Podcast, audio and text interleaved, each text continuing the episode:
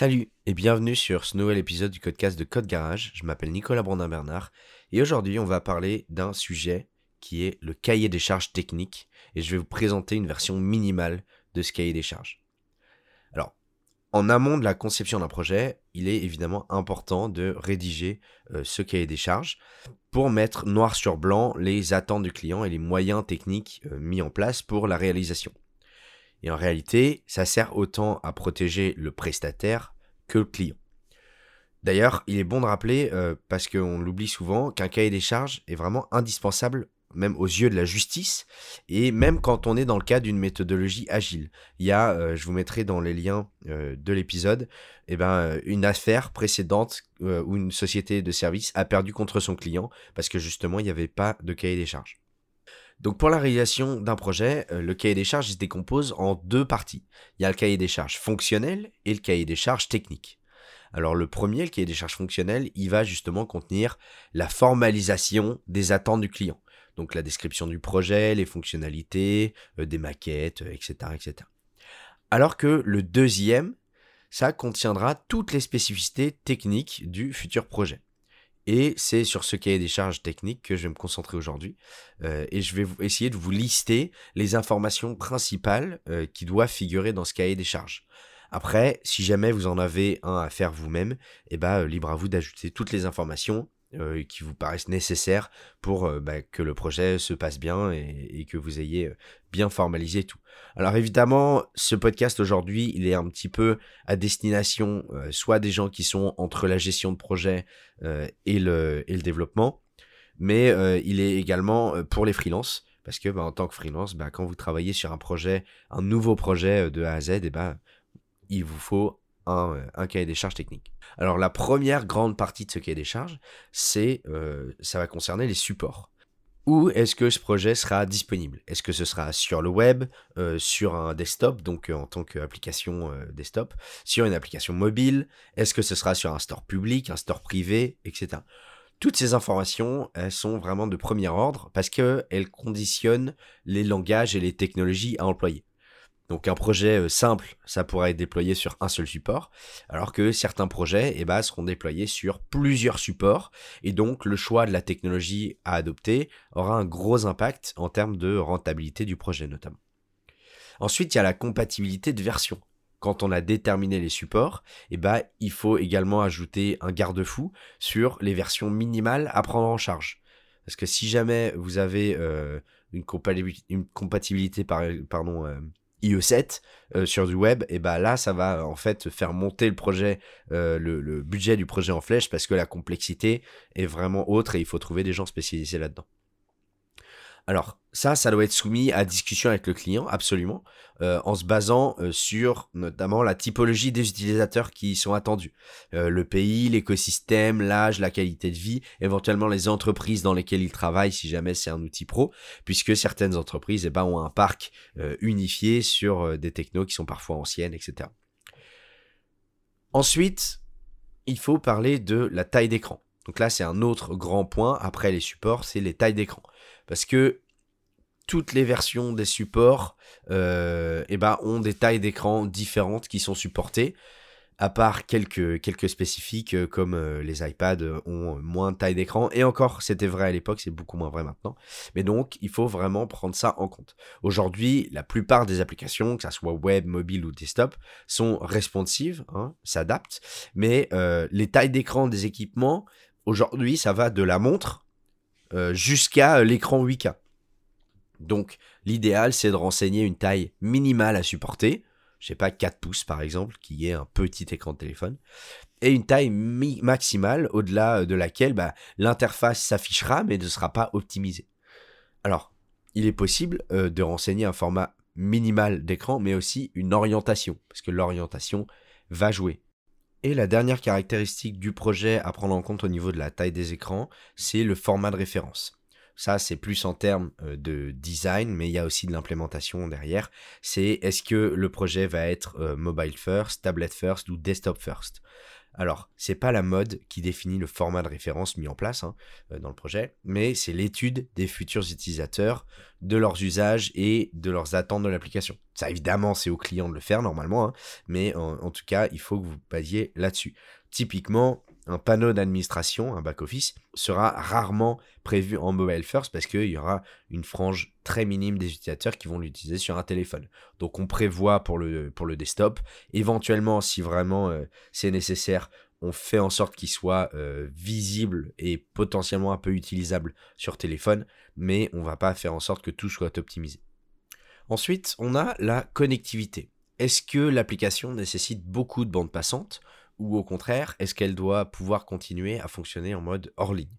Pour le coup, ça, c'est des questions euh, qui vont plus toucher certains types de projets que d'autres, notamment les applications euh, mobiles, parce que bah, les applications mobiles, évidemment, quand on est sur sa 4G, dans un transport en commun, peu importe, et eh ben, on va avoir euh, une connectivité qui va être très inégale, des fois avec beaucoup de, beaucoup de bandes passantes, des fois très peu de bandes passantes, des fois plus rien du tout.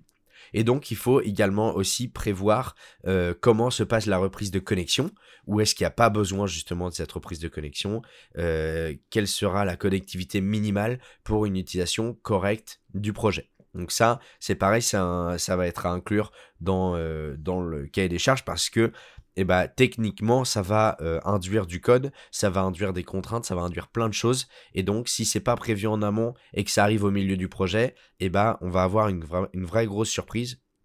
Donc, il faut, enfin, c'est mieux que ça soit prévu dans le cahier des charges euh, d'origine. Ensuite, la charge utilisateur. Alors, la charge utilisateur euh, nominale, hein, qui est, on va dire, celle qui est moyenne dans, un, pic, pas un pic d'utilisation justement, une, utilisation normale, et aussi euh, le, pic maximal euh, d'utilisation d'un projet, euh, même s'il est théorique, et ben en fait ça permet de prendre des décisions d'architecture, de conception logicielle et de dimensionnement des serveurs justement en conséquence de cette charge utilisateur. Le but, comme je l'ai dit, c'est pas d'essayer de, deviner un chiffre précis, mais c'est d'avoir un ordre de grandeur. par exemple, bah, si le projet vise à être euh, mis à disposition des collaborateurs d'une entreprise, ben, le nombre d'utilisateurs, normalement, il évoluera en même temps que euh, le nombre de collaborateurs de cette entreprise.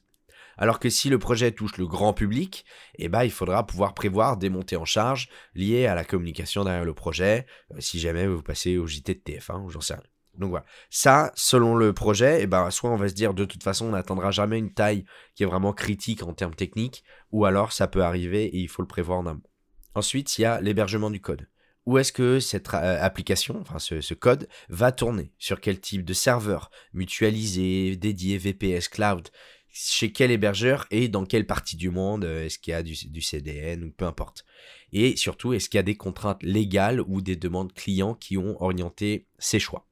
Voilà, ça c'est important parce que euh, bah vous n'avez pas toujours du, du code serveur. Si c'est une application qui avait que du code client dans une application mobile, bon bah l'hébergement du code euh, est plutôt, euh, on va dire, se réfléchit pas vraiment. Mais il y a plein, enfin la plupart des projets même, on héberge du code chez un hébergeur et donc il faut penser en amont, même quitte à ce que ça change plus tard, c'est pas très grave. Au moins vous avez une trace et une trace de la décision et du pourquoi de la décision.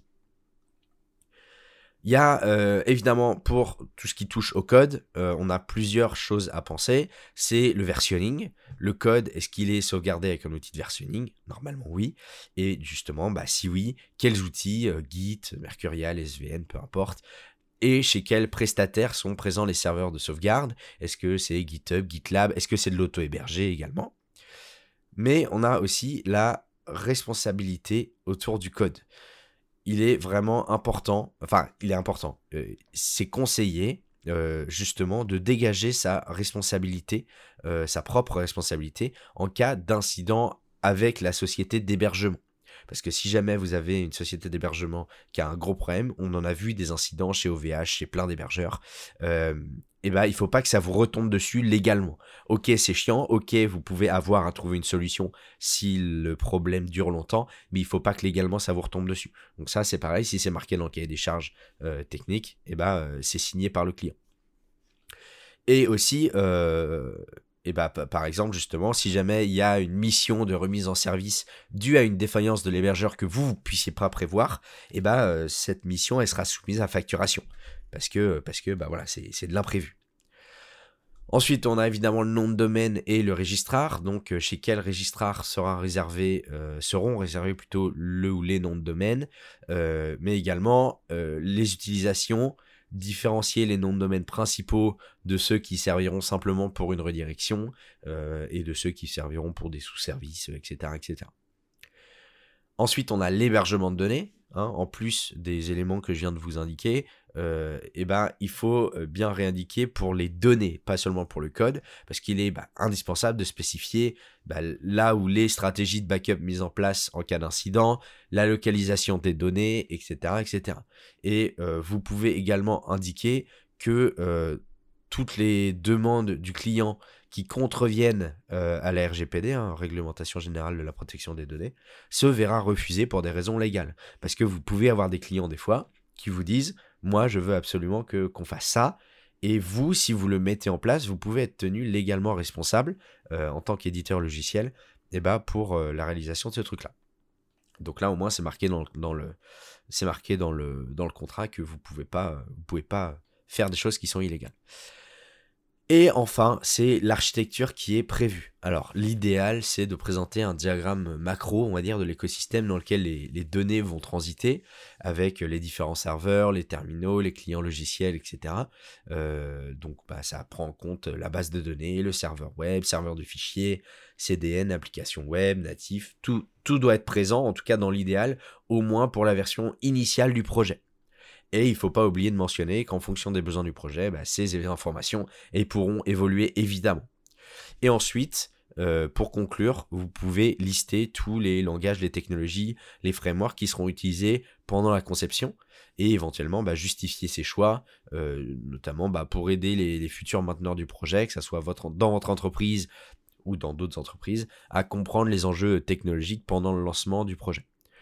Voilà, donc c'est un petit peu, il y avait beaucoup d'informations. Euh, si jamais, évidemment, bah, vous avez sûrement pas pu tout noter, moi, ce que je vous invite à faire, c'est euh, de regarder dans les notes de l'épisode. Je vous ai mis l'article euh, qui est à l'origine justement de, cet épisode du podcast. Vous avez bah, toutes les informations listées une à une déjà, donc vous pouvez toutes les récupérer sur l'article. C'est dans les liens de l'épisode.